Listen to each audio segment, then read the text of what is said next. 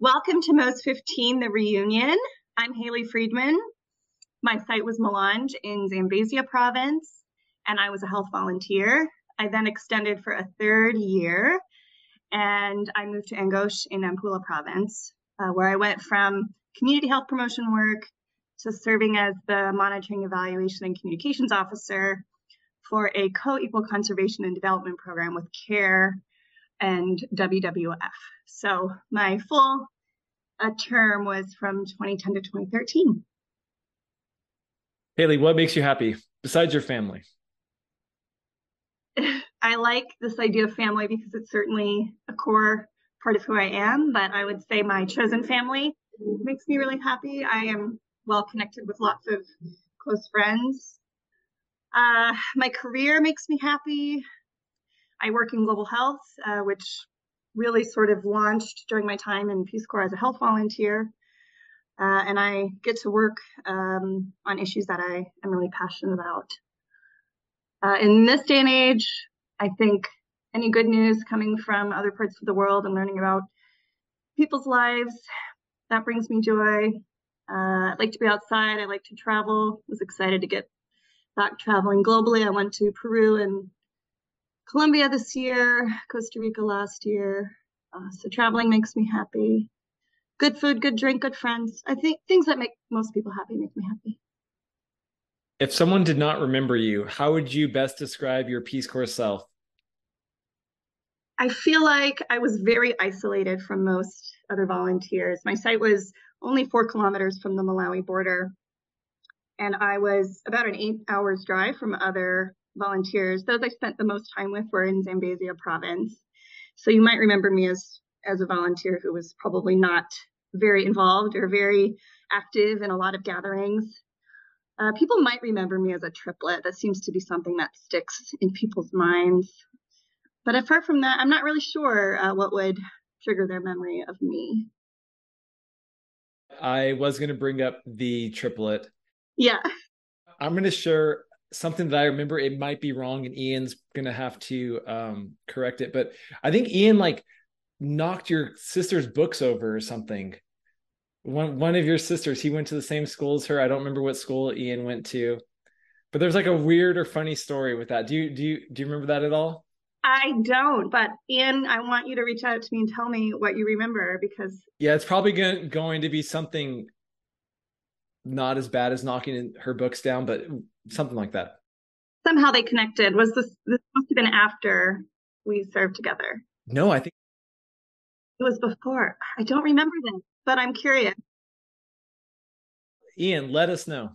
So yeah. this is my plug for the Slack group. Ian's going to let us know on the Slack group. He's probably going to be slightly outraged. Please forgive me, Ian. It's something like that, though. I look forward to reading about it and seeing what this connection is. And then what have you been up to the last 10 years? Since you COS, you did an extra year.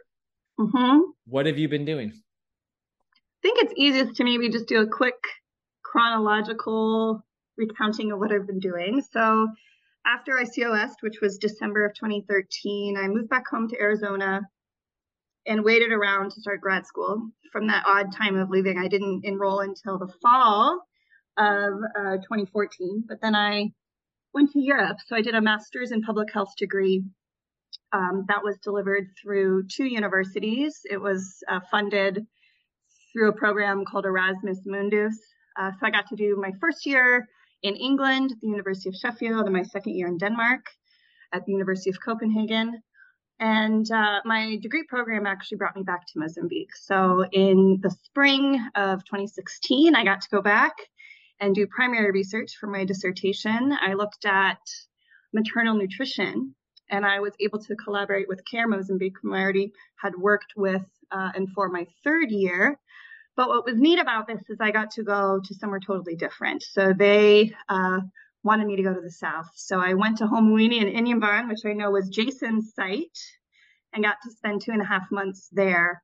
I actually lived with the education volunteers. Uh, they had an extra bedroom in their housing.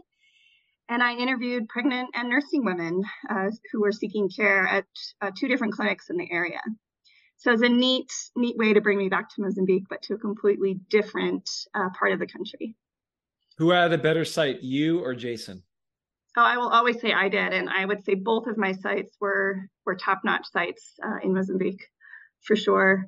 But it was it was still a wonderful time, and being able to meet and connect with people whom he even worked with, uh, who remembered him. Jason, people loved you. Uh, that was a neat thing to to have those connections when you go back after years, and, and people still have that memory of those volunteers who were there. So really special. Yeah. So after your your Mo- Mozambican research, after my yeah, so I graduated then in the summer uh, of 2016, and I guess I can go back. Another major life event happened uh, in 2015. Uh, my mother passed away from cancer, so she received a diagnosis in 2014. About actually, it was a week before I got um, my acceptance letter for my graduate program, and so during those two years of grad school, I also uh, went back and forth and, and served as a primary caregiver to my mother. And I share that because that leads me to where I am in my career. So uh, after she passed away, I sort of was, and I, and I graduated, uh, spent some time in Chicago, where my one of my triplet sisters is, and then felt kind of lost with what I wanted to do. It was at that point I wasn't finding a job of interest. I wasn't really sure what next steps were there that I was attracted to a Peace Corps response opportunity. So I found myself once again a Peace Corps volunteer for a fourth year. Uh, I served in Liberia and I worked with the Ministry of Health at the county level to help uh, implement a community health program. And that uh, term of service lasted nine of the 12 months that I was supposed to be there for, because then I found uh, an opportunity to apply my public health, global health experience to the issue of cancer care. And I came back and I, I joined the American Cancer Society, uh, where I still work five years later on global cancer um, initiatives and patient support. Another interesting tie back uh, my boss and the person who hired me is actually Christy McComb, who was the health APCD in Mozambique for our group for our first year and a half. So continual connections to Peace Corps Mozambique. What was your graduate degree? I uh, got a degree in public health. It was actually a pretty generic degree, but in um, health promotion and prevention with a global health focus. Uh, and just by virtue of studying in Europe, it was also a, a program that looked at comparative health systems. I no longer do work in nutrition, but that was the focus of my dissertation. Uh, well, nutrition is a component of of patient support in cancer care, but my my main focus is on um, um, helping patients and families access care. So a lot of initiatives focusing on with government as well as um, health systems, hospitals, and civil society on improving access to cancer care, and then while patients are in care, um, what they need to successfully complete treatment. So, what we call wraparound services, um, accommodation support, transportation support, cancer education, patient navigation, um, critical elements to help people get through um, their journey. Are you specifically working with patients? Are you working with social workers? How's what's the dynamics there? So the American Cancer Society does not have any presence around the world. We work strategically through partnerships um, with hospitals, ministries, civil society, and it's all through um, grant relationships. So we provide funding and technical assistance. So we, just like in Peace Corps, it's a capacity development approach. We're providing resources and funding and knowledge to people to implement their programs and support their patients. So uh, I work with uh, primarily our focus for a while has been East Africa. So we're working in Kenya, Uganda, and Ethiopia, and we're funding patient navigation programs into national referral hospitals that are the primary uh, places of cancer care in in those countries. So Kenya and Uganda.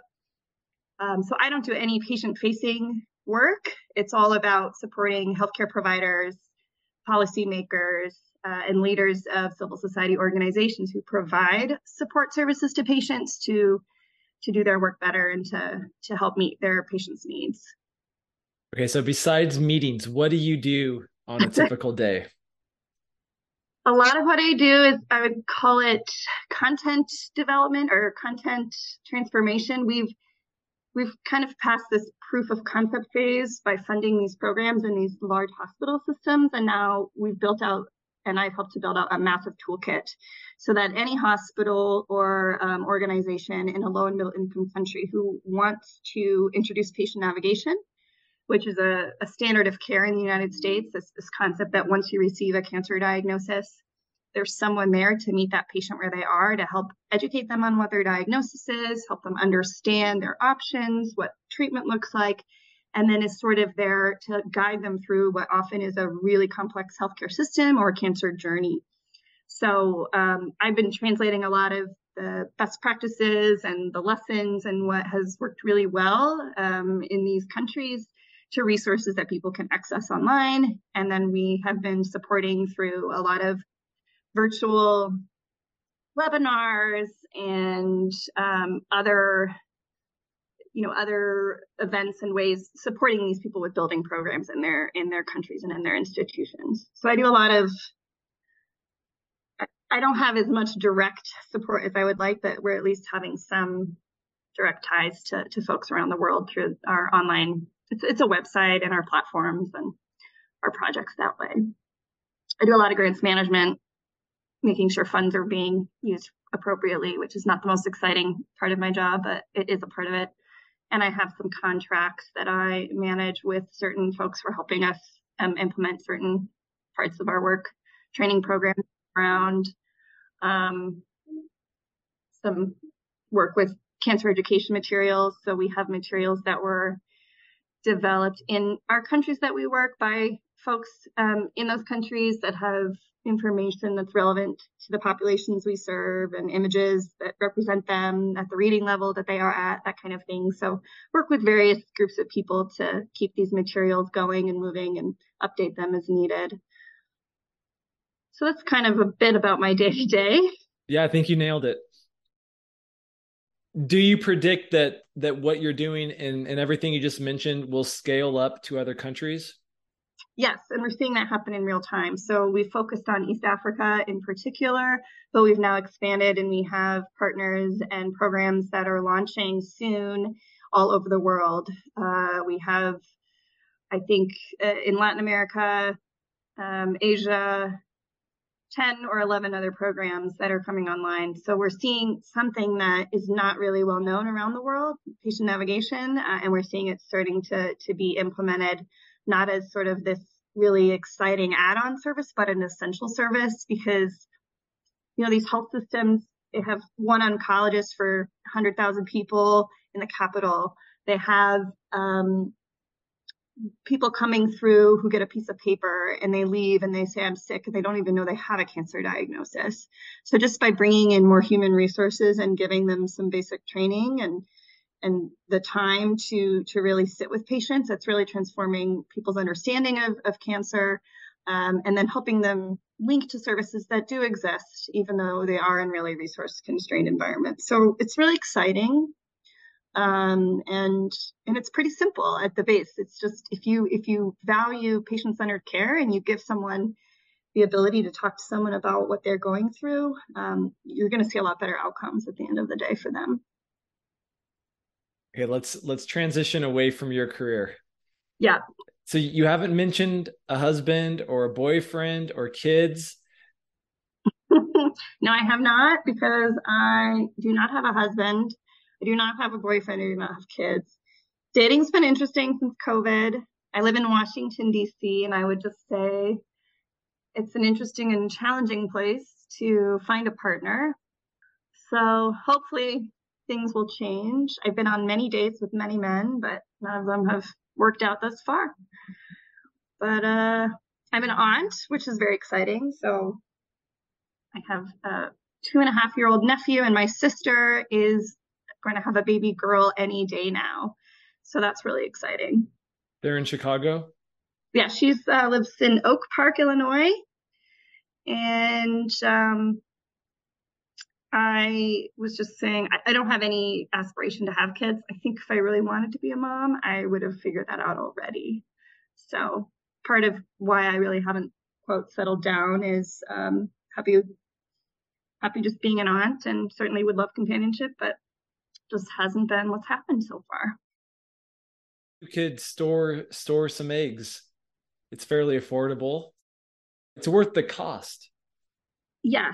And actually a number of my friends are doing just that. But I I don't want to have kids. Like I've known that for 15 years and I what made me know for certain is I did want to test this. I said, okay, maybe it's because I haven't had the circumstances to have kids that I've told myself I don't want to be a mom, right?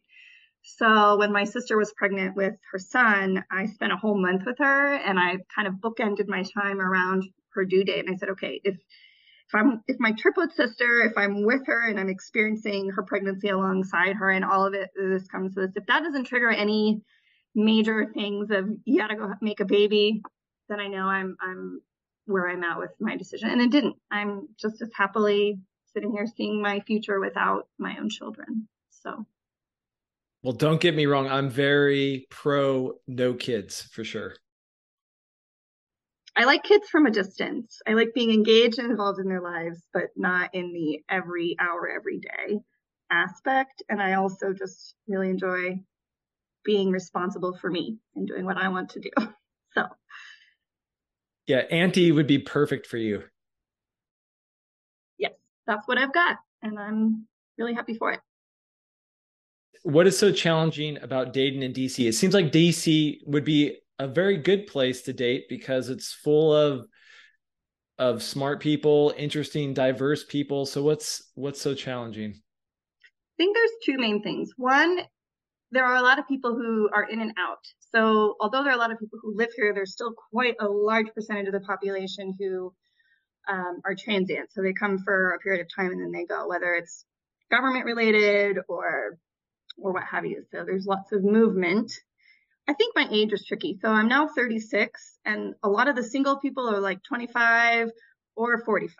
So it's sort of the people in my age group I mean, I'm open to dating older, not so open to dating younger. But a lot of people kind of around the age that I'm interested in are already married, already, you know, have figured this out. So I think I'm just, those are the two things that make it a bit more challenging. Well, they're going to start getting divorced any year now. Yeah. So I'm probably going to, probably going to meet and marry a divorcee. That's probably where I'm headed. So whatever, open to it. They're a good person. Have you picked up any new hobbies? I wouldn't say I picked up new hobbies. I guess I have some of the same hobbies. Um, the one consistent thing I do on a regular basis is I go to choir rehearsal. So I do sing in a church choir. Not a religious person, but I I'm a a, a member of a Unitarian Universalist church choir, which is pretty much the most open and progressive uh, religious institution that there is. It's a great group of people. So I do that. I'm I'm always curious. I'm I'm always I like to cook, so I'm exploring with foods. But I don't have any other major hobbies. Have your politics changed? And if so, which direction have they gone? I don't think my politics have changed, but I'm still very liberal and progressive leaning being in DC is an interesting dynamic because everyone who actually lives in Washington, DC, despite a representation in Congress and on the Hill, we're all very liberal and progressive, but we don't have the right to vote. So um, it's an interesting dynamic, but definitely surrounded by all very like minded individuals, usually in my day to day and my work and my social life. Um, and I sort of avoid spaces where others might be proactively. But yeah, do you keep in touch with any Mozambicans?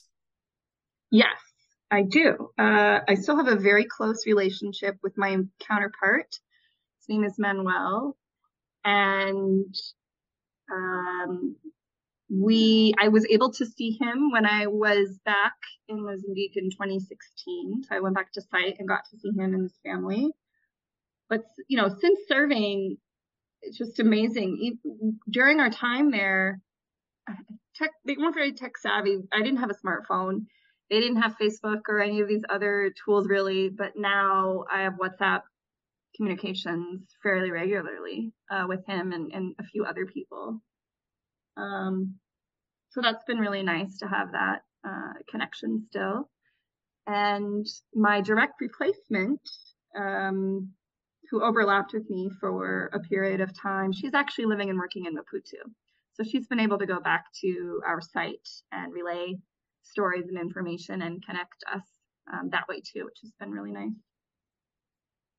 What's it like revisiting Mozambique?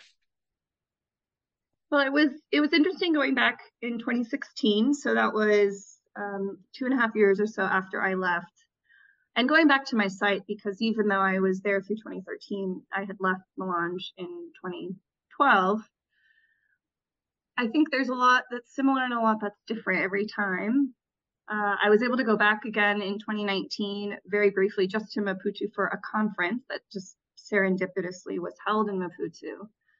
And uh, Maputo was very different from what I re- had remembered it being like, just growth, I think. Um, and the other thing that I, I, think is interesting is is the contrast and the and also the similarities that I saw in Liberia and West Africa to Mozambique because there are certain things that I think I attributed to being uniquely Mozambican, which I realize were really not.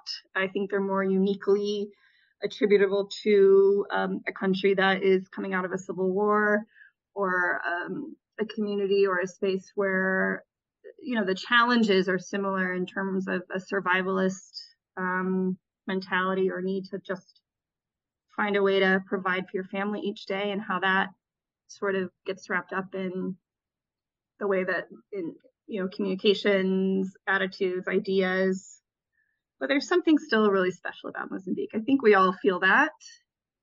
Uh, and the more that i i talk to others who served in mozambique after me or those who visited mozambique who were serving in neighboring countries i have a lot of rpcv friends. Actually most of my friends are rpcv you start to learn about or you start to hear you know what makes mozambique really unique and special.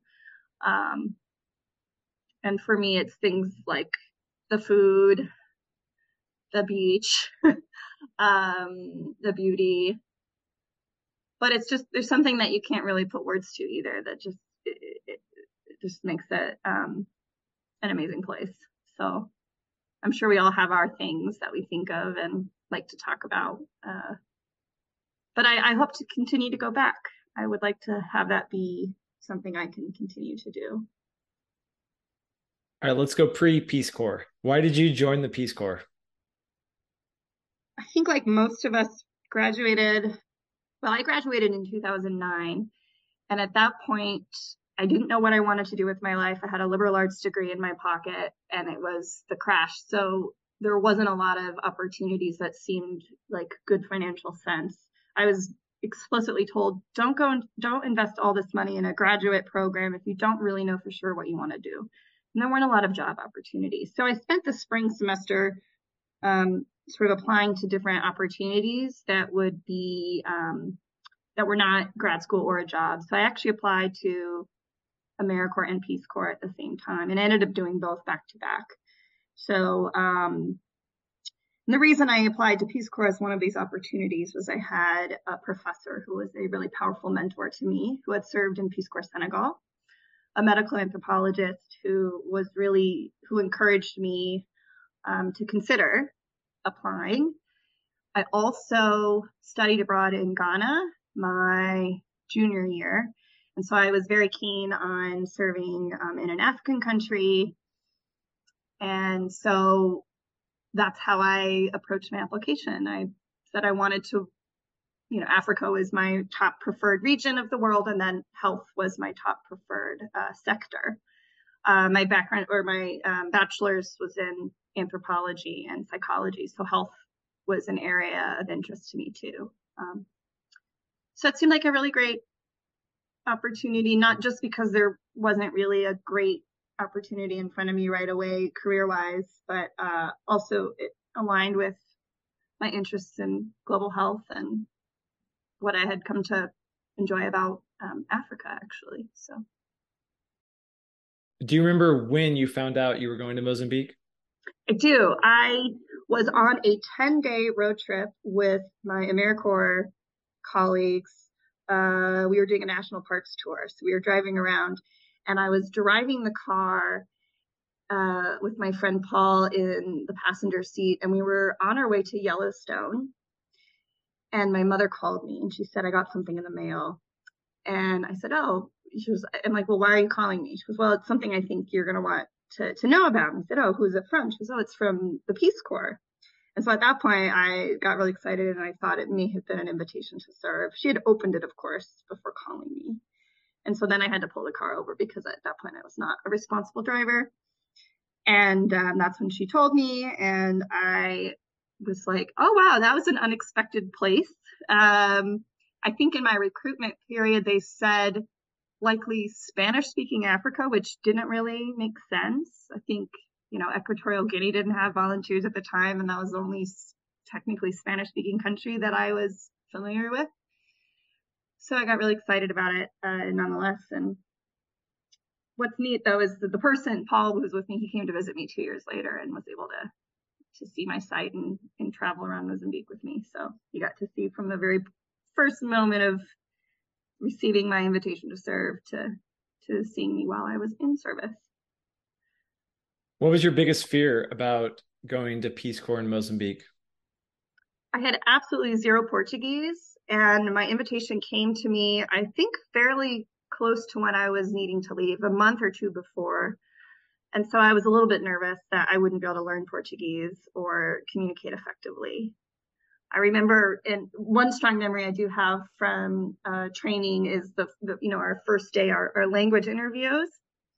I think I, I didn't say anything. I just stared at whomever was interviewing me. The one question I think I could answer was, you know, como se llama or something. And I just said Hayley. So I was definitely a complete novice in the you know bottom rung, very beginning beginners group. Um, so I was I was really worried that I was just not going to pick up the language. Did you speak any other languages? I studied the required uh, years of Spanish to have that be, uh, you know, fit for serving in a Portuguese speaking country, but I didn't learn Spanish. I passed my exams to pass my classes. That was it. So no, I didn't speak any other language other than English. How about now? Do you speak any other languages? No, I, I still only speak English and Portuguese, but I have a few Swahili phrases now and a few other things in my back pocket based on where I've lived and worked and the people I've come to know. But I think my fears were, were unfounded because I was able to learn Portuguese and I think being by myself at site and not having any English speaking folks near me really helped accelerate my learning. How's your Portuguese now?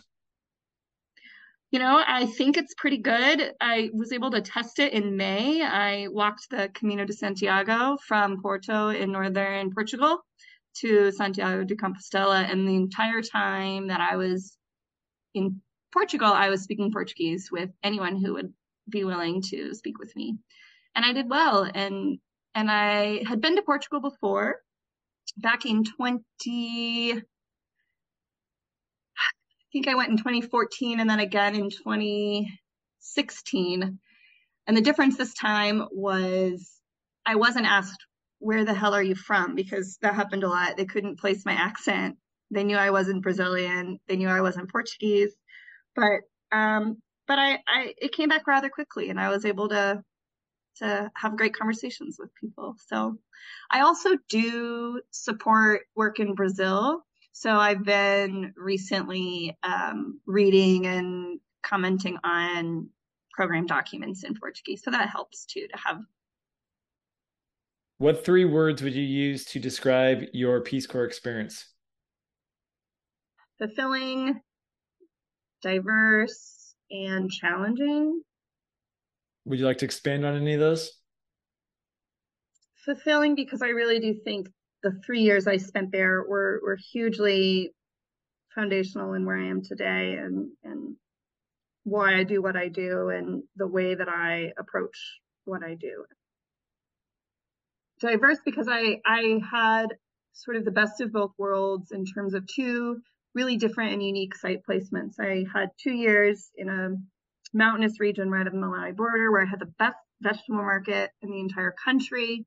You know, cabbages the size of, you know, a volleyball and carrots and zucchini and things that no one else had. Um, a, a, really beautiful part of the country near the tea estates in Malawi, so mountainous and cool climate. Um, mostly Christian population, and then I got to move to a coastal site in in Nampula, uh, which was Muslim primarily. Went to basically no vegetables but seafood. Uh, was by the beach. Went to a really hot and humid climate.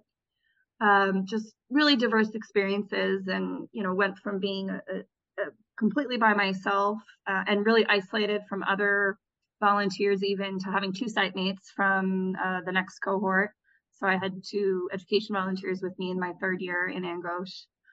Uh, and then all the all the people flocked there for for from the north for parties. So then my house, I was hosting PCVs for huge parties all the time. So I went from being by myself, hardly, you know, socializing really with anyone outside of my community, to uh, to to that other side to to the other side of the country doing very different things. So again, the best of sort of what people probably reflect on and remember and enjoy about their Peace Corps service. Um, challenging. One of the reasons I stayed a third year was I had a really rough second year. I worked very, very hard with a number of counterparts to put together a, a project and a proposal for a VAST grant that we were awarded. I think it was about $10,000, which at the time felt like a lot of money. Um, and in within three months, everything fell apart. And one of our one of the lead counterparts, who I'd been working with for a year and a half, stole about six thousand dollars of the funds in sneaky ways and kind of ran away with it. So I was feeling very discouraged. I was feeling very much like a failure. I was upset at myself for not recognizing the signs that were in hindsight clearly there that this man was really not to be trusted. And I just said, if I leave now, I'm going to have a very sour taste in my mouth for this experience in my service. Um, and this was all when this all came to fruition around the time that my replacement came to live with me. And I really just felt like, you know, I need to give her space to, to have her own experience, but I, I can't end my experience here and now. So I looked for ways to stay uh, and I'm really grateful that I did. So definitely, as they say, high highs and low lows. But I think by having that third year, a very different perspective, um, it rounded out to be an overall very positive experience. What do you miss most about Mozambique? my days of languishing and just hanging out. Uh, I really miss just being able to sit under a mango tree and talk to someone about their life and have that be a meaningful way to spend a day. Uh, apart from that, I also miss Matapa. Do you have your own US version of, of Matapa? I, yes. What's your recipe? So I use um, collard greens for Kovi, and I try to keep it as close to a, a more traditional recipe as possible. So sometimes I do find the dried shrimp to to grind and add in there the peanut flour, the coconut milk, um, the tomatoes. I'm sure the ratios aren't perfect, but some combination of all of that mixed together. And it's great. Do you buy peanut powder or peanuts? Do you mash your own peanuts somehow? I do not mash my own peanuts. Okay. we have in DC a lot of markets where you can find uh, different you, know, you can buy fufu and other African type foods and things. So I, I can find some things in in those sorts of markets and places. Um, that that helps a lot. That's like where the dried shrimp can come from too. Um, but if I don't have peanut flour, sometimes I just use a little bit of peanut butter. It's not the same, but it still kind of helps get it close enough. Well, I have I have my own knockoff of Kovi, and I use peanut butter, and I don't use a little bit. I use a lot of peanut butter. Use a lot of peanut butter. Got to share your recipe, and I'll I'll try it's it. It's on. You know, another Slack plug. I think I I've I don't actually have a recipe because I I'm too inconvenienced to measure anything. So it's just a scoop of this, a scoop of that, and I just toss in whatever veg- veggies are in, are in the fridge. So my so my recipe is not consistent and nothing that you can really follow. I feel like we make it, I say we because I often make this with other Moz RPCVs. My two site mates from my third year actually live in DC with me. So we together and, and with that's you, really, with you. You guys are roommates? Not literally with okay, me. Okay. I say with right. me in that they're in they're in DC proper, which I think is is pretty cool as of last year. Um, so that's been neat to have have them right here with me. Um, the other thing I miss, I would say, is something I mentioned as a hobby of mine. That one of the things I did in Milange is I sang in a in a church choir in my community uh, with my counterpart, his wife, and a few other people that I worked with, and that was really fun. So I do I do miss that. It was an interesting and uh, unique part of my my time there. And what do you miss least about Mo- Mozambique? I also had a tough time.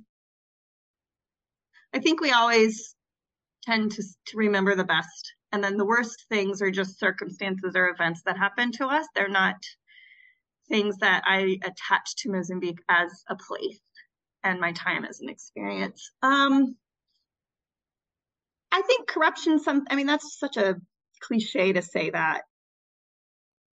So that's actually a very good answer and and I think I it, it, resonates with me because I see it playing out in in with the, with the organizations I currently support, and it's just it's just really frustrating because uh, it's it's a limitation to to improving people's lives, and I think it's so deeply entrenched, and it's largely our fault um, in how we've colonized and built this legacy of aid, and it's just it's just frustrating. I'm always challenged to figure out how to decolonize development, decolonize global health and the work that I do. Um, but there are these things that are just, they're just so present and it, it's, it's just a big challenge. And, uh, I don't really have a way forward from that or, or way out of that, but I, I feel why this grant didn't work well was because of behaviors that others modeled from other people that we somehow have the right to take this money because we need it and we deserve it. And uh, I think there's some truth in that for every single person who is a part of these choices and decisions. Is the aid causing the lack of a strong institution, a stable institution that that isn't corrupt? I think there's certainly a relationship. I don't want to do the correlation causation uh, here, but it's all, you know, the mechanisms of aid, whether it's through government aid or through like us, we're a nonprofit organization and we provide grant funding. There's always a margin or percentage that you accept just goes out in the wash through different things that happen. right. And I think small money, big money, uh, the relationships we have with how we account for money, what we choose to fund and not fund. Uh, and then just that the high, you know, 1%, 10% continue to receive most of the aid just in the way that structures and systems are set up in a lot of these countries. Who's in government, who's in, you know, who are the leads of these, of the hospitals or the big organizations that are in a place to even receive aid. Um, it just perpetuates some of some of the issues. If we drop the aid if we just let's say for some uh, we did a, a, study we randomly chose half the countries and dropped all aid do those countries figure it out faster? I wouldn't say that but i want to pivot slightly and say that i do fundamentally agree with and believe in what has been shown to be effective and that is giving people money individuals money giving people and that let them make the decisions about how to use that money. They will often make better choices that will lead to better outcomes than having a huge percentage of aid go to um, people to implement projects and programs, right? To oper, you know, to operations and to big implementers, etc. Giving the individual families money, they'll make good choices. Giving women money, they'll make excellent choices that will improve their health, their family's health. Um, so there's a lot, and these are things that we know. We, as in, you know, there's there's literature, peer reviewed, um, you know, robust studies that show this. So I'm definitely of the philosophy that let the people make the decisions. But at the same time, we're we're we're caught up in in systems that we can't change today, and we have to work with what we have. Um, and I'm not opposed to even working for USAID someday to implement programs and projects. Maybe I can help change some of the approaches. I don't have the silver bullet. There isn't a silver bullet solution. But the closer, I guess what I want to say is the closer we can get to helping getting getting the money closer to the people who truly are uh, in need um, to then be decision makers about that money, I think the better off everyone will be. Yeah, I think I would agree with that. So if we had a a different study, we we randomly chose countries into three groups. Okay, one group gets their same debt aid that they've been getting. The other group, one one group gets nothing, and that third group literally just straight whatever cash funding goes straight to people. Of those three, who would do better? Oh yeah, I think it's clear which one's going to do better. I would think so too. We haven't really tested that out fully yet because I think there people are hesitant what are a few things you did a lot in Mozambique that you either never or rarely do now? I did a lot of more reading than I do now. I, I I like to think I'm a reader. I like to think that I love reading. I have, God knows, hundreds of books in my house, but I find I fill my time with other activities than sitting and reading. Whereas that was often the only activity that I had to do. I spent a lot of time journaling and navel gazing and reflecting on who I am and what am I doing here. Uh, and while I still am pretty introspective, I don't spend a lot of time journaling anymore. How many journals did you fill? I am very proud of what I did for journaling because I used it as a language learning tool and I forced myself from day one at site to only journal in Portuguese. Wow.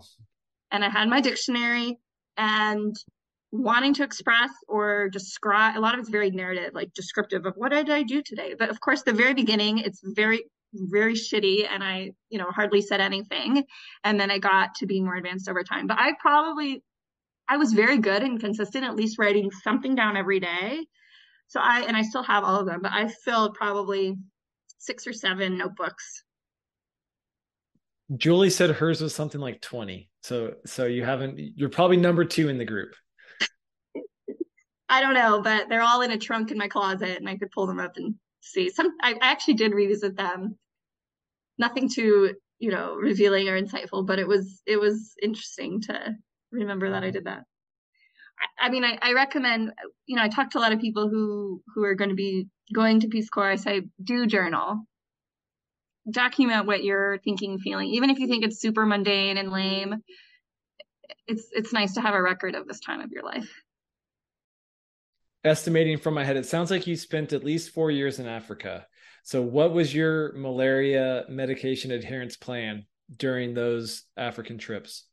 Okay, so I was on all three types of prophylaxis at different points. Um, and I was very adherent. And I definitely have a soapbox response to this question. Everyone's their own person, they make their own decisions. But I always had, way back then, from the very get go, and I still feel now, the privilege that we have as Peace Corps volunteers to have a medicine that prevents us from getting this disease is immense and to and to take that was really important for me because I was working in communities where their children were dying of malaria and they did not have access to prophylaxis in the same way. In Liberia, my work was in helping to diagnose and treat malaria as one of the major killers of kids under five. So when we're given medicine, we should take it. Um, side effects aside, this is why I had, you know, all three at different points because I they didn't always work for me. I still found the one that did. Um, so I was very compliant. Um, I do think certain drugs probably should be phased out of Peace Corps, mefloquine, like they did with the U.S. military, but that's a slightly different conversation than just being adherent and and and and you know, it's it was important to me, and a good way to model for others. the importance of taking treatment or taking drugs. You know, I was working in health volunteers were all working in HIV.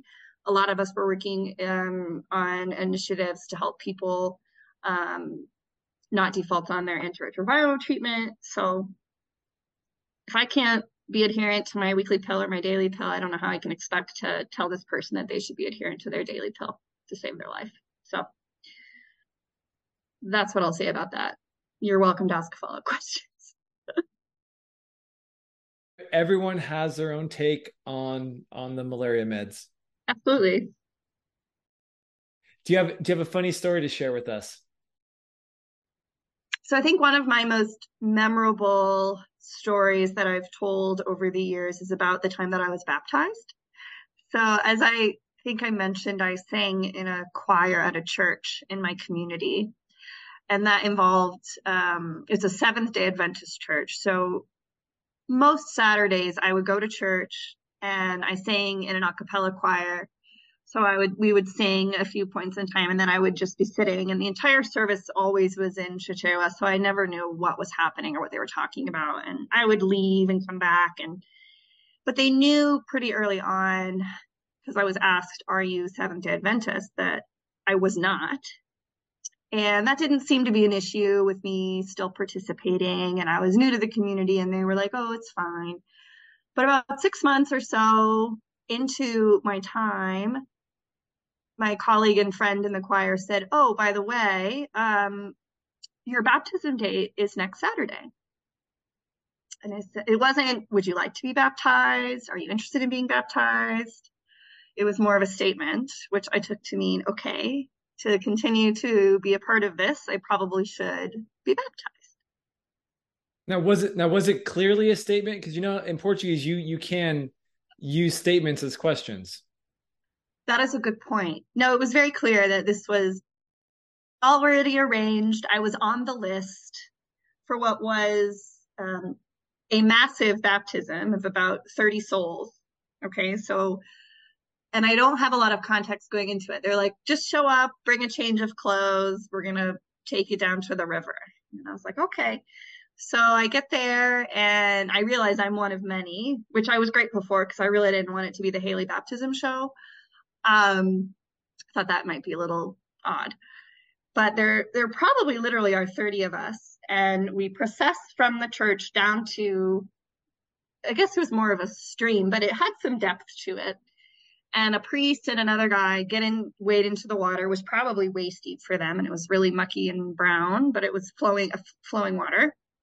And then they arrange all of us two by two, and we would we were then brought into the water and then the priest and the other guy would would the priest put the hand, his hand on your back and sort of on your front and then they would just in unison dip, dip the two people in lots of singing was happening and people were saying different things and blessings etc um, and so i was pretty far back in the line so i'd seen it happen a number of times and kind of knew what i was expecting but unfortunately my counterpart who was going to be baptized with me, I think she was really afraid of water. I don't think she'd ever been swimming.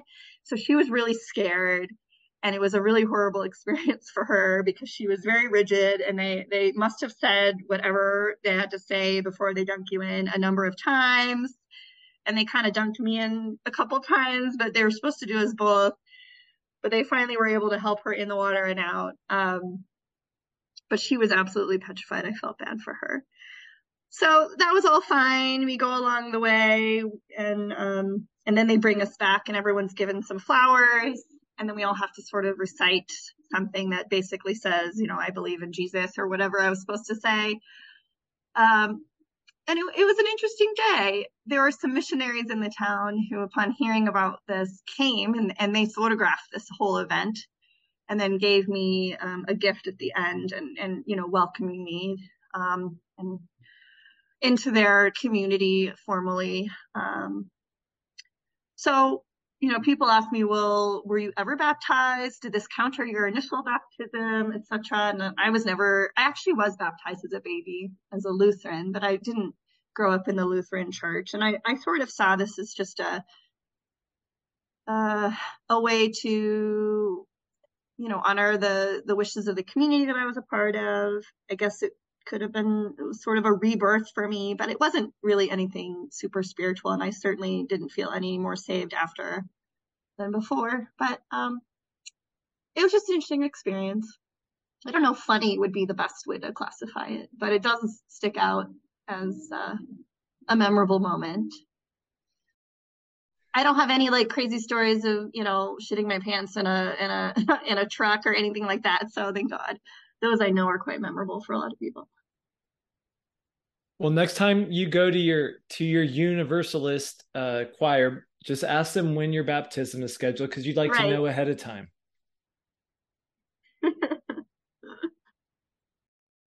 what was the worst thing you did or the most trouble you could have gotten into during your we'll say your three years your your three year peace corps experience you can define those however you would like and it seems like not taking your malaria meds was not going to be a contender.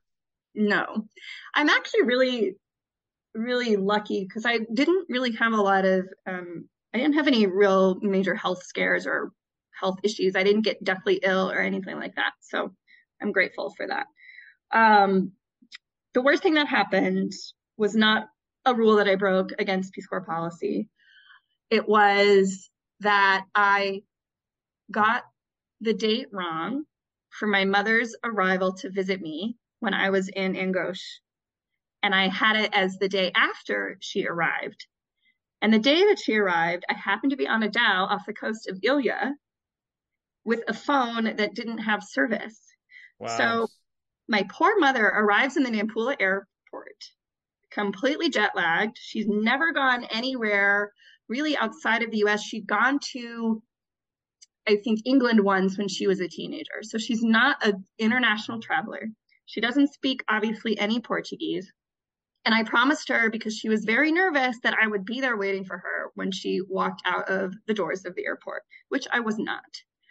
So I get back to well, land. Hold on, hold on, hold on. So you're not in any contact with your mom, like, hey, I'm getting on the airplane, or like I'm getting ready. Like, no, you guys, you guys don't have any communication. No, it's funny to think and looking looking back on that. I knew when she was departing, but because she was coming from Phoenix, Arizona, I didn't remember all of her layovers and the the timing and the flights and everything. I knew it was going to be a long journey, but at the time again, I still didn't have a smartphone. I never had a smartphone at any point in in my three years. I um, so it wasn't I wasn't able to access you know immediately email.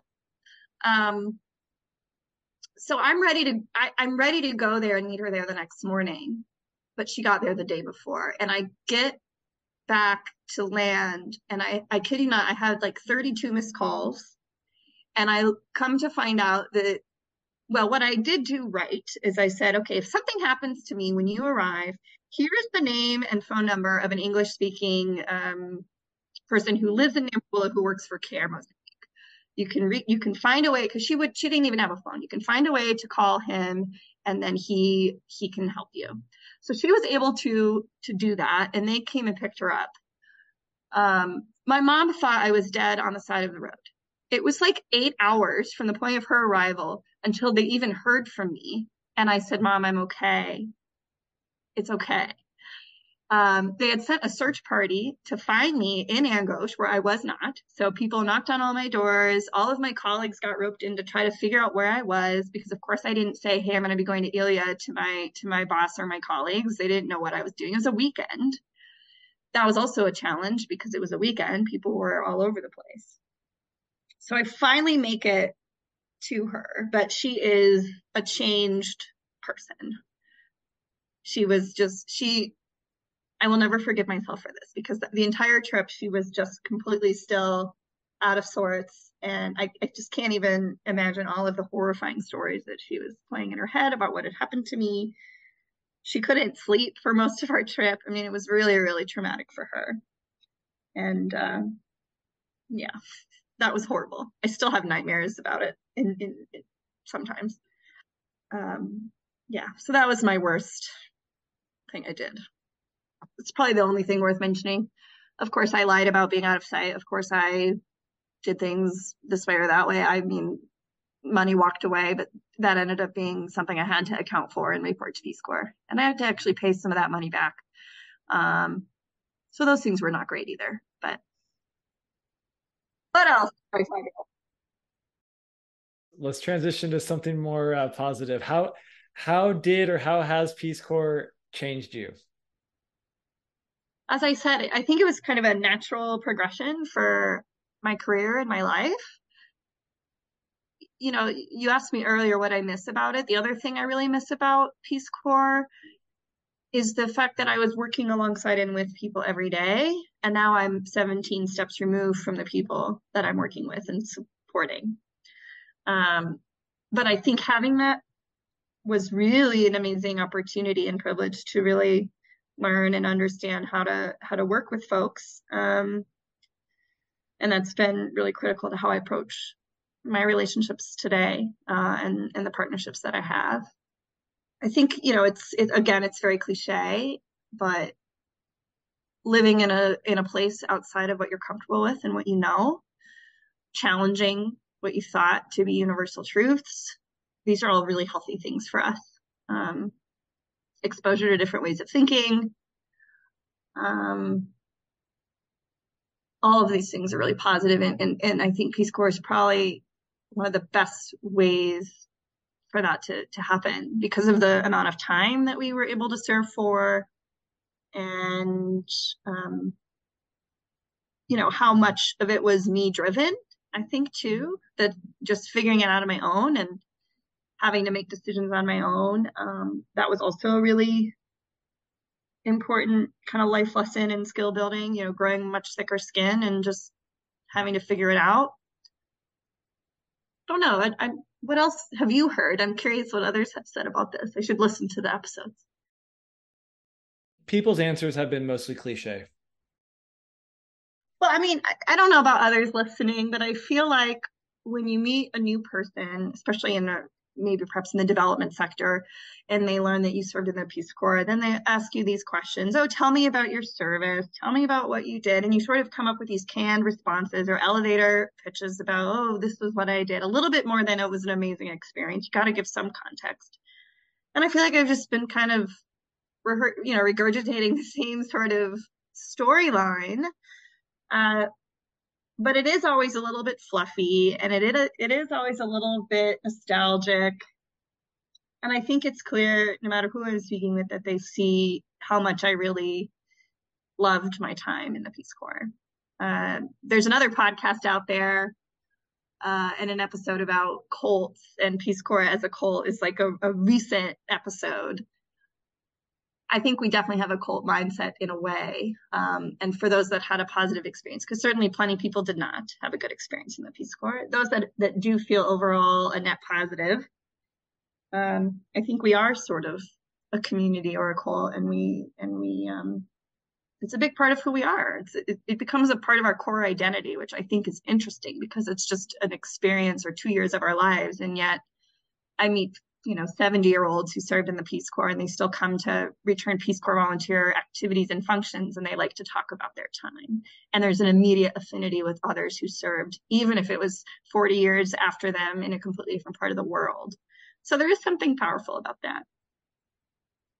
Okay we we kind of talked about this indirectly i feel like but uh, what do you think of peace corps as a government agency I think my canned answer is that, like any government agency, Peace Corps is certainly flawed.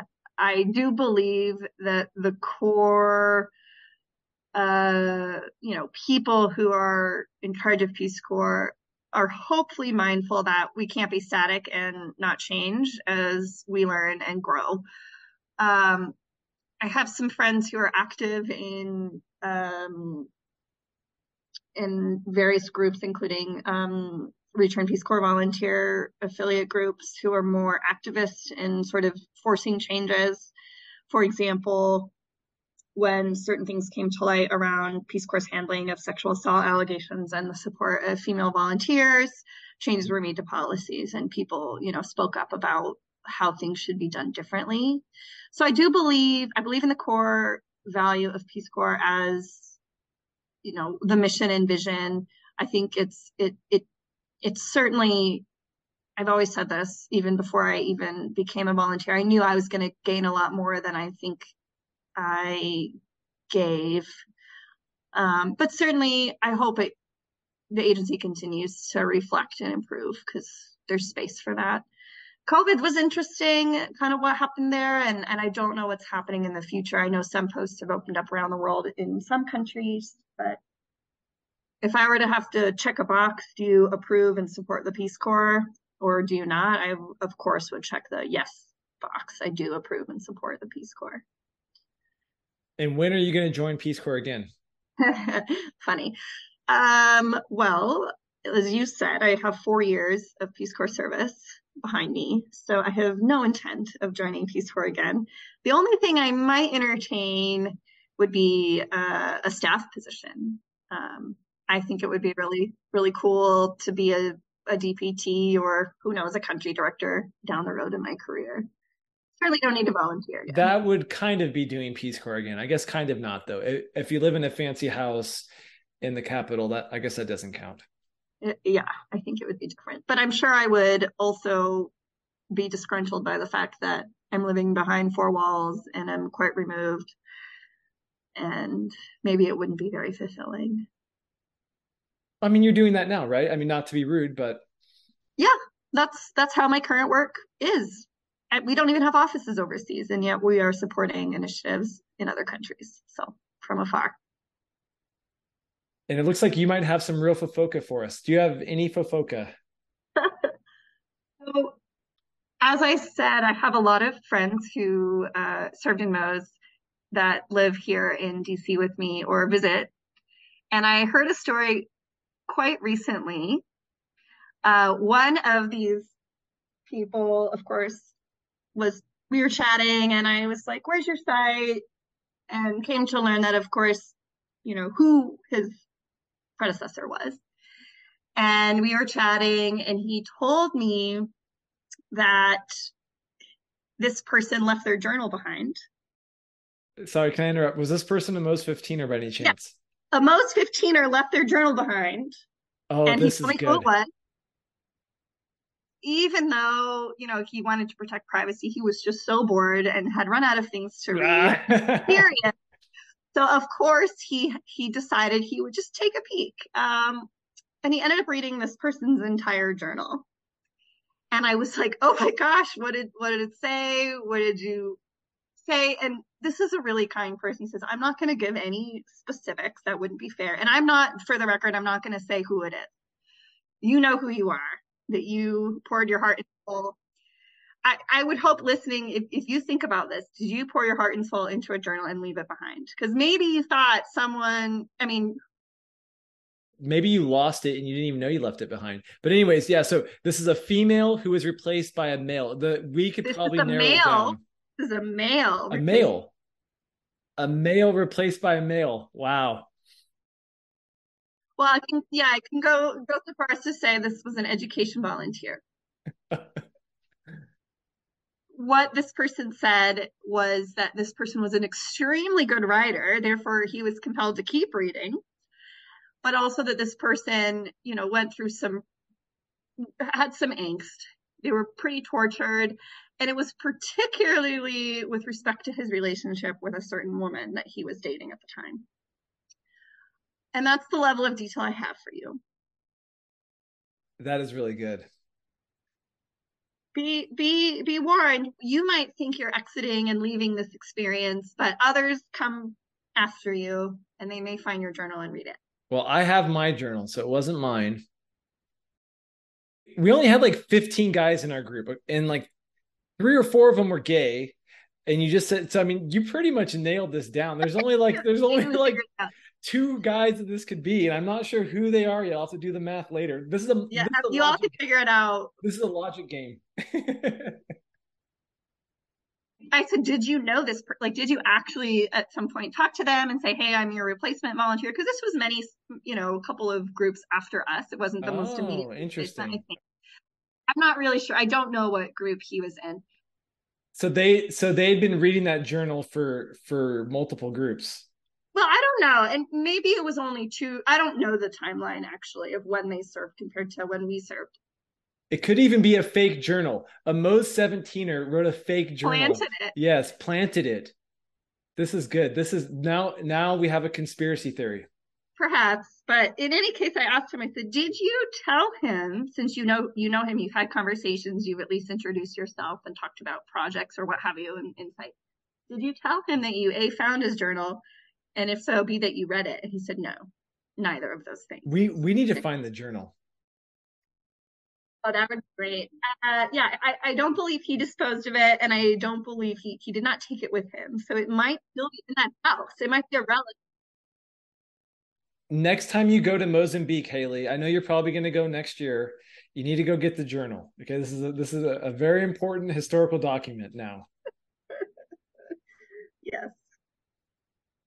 Well, I just hope whoever it is isn't really upset right now or at least if they are, they've already done their interview, so I can still interview them, you know, without any hard feelings. Right. And if you haven't done your interview and you're brave, you can tell us if it was you. Yes, that would be nice too. Nothing incriminating, nothing embarrassing. Again, very interesting. very good writer. Okay. Very good writer. You're a very good writer, they said. Hayley, do you have anything else to share? Is there anything else you wanted me to talk about that we've had a great conversation, Hayley. I appreciate it. It was great to to get it get back in touch and hear all about your continued work. Yeah, I, I know I talked a lot more about my work than I probably thought I would, but um, well, maybe the only thing is that we need to have a physical reunion where we can all come together somewhere uh, and hang out. And I don't know where that would be, but it would be really nice to connect. I, I will say there are two there are two Moz 15ers in DC that I know of whom I see on occasion. Uh, but the rest of y'all, be nice to. There's more, um, including Baltimore and and um, I, there's probably there's at least a handful. So maybe the maybe this area of the country is actually not a bad idea. James, are you Jim or James? I don't even know what to call you. I guess James. Yeah, I guess I guess Jimbo I was James. Is your, is your uh, oh my yeah, my name says Jimbo on there. Yep, Jim Jimbo works. Friends of Mozambique which is a 501c3 nonprofit founded by Moz RPCVs is a way of continuing to make a positive impact in Mozambique post Peace Corps service. The most important thing that we do is fund small grants to community groups in Mozambique. Projects have ranged from everything from teaching girls to code to youth empowerment through soccer. As a small organization, we are very intentional about choosing small, always less than $1,500, but impactful projects to get the most bang for our donors' buck.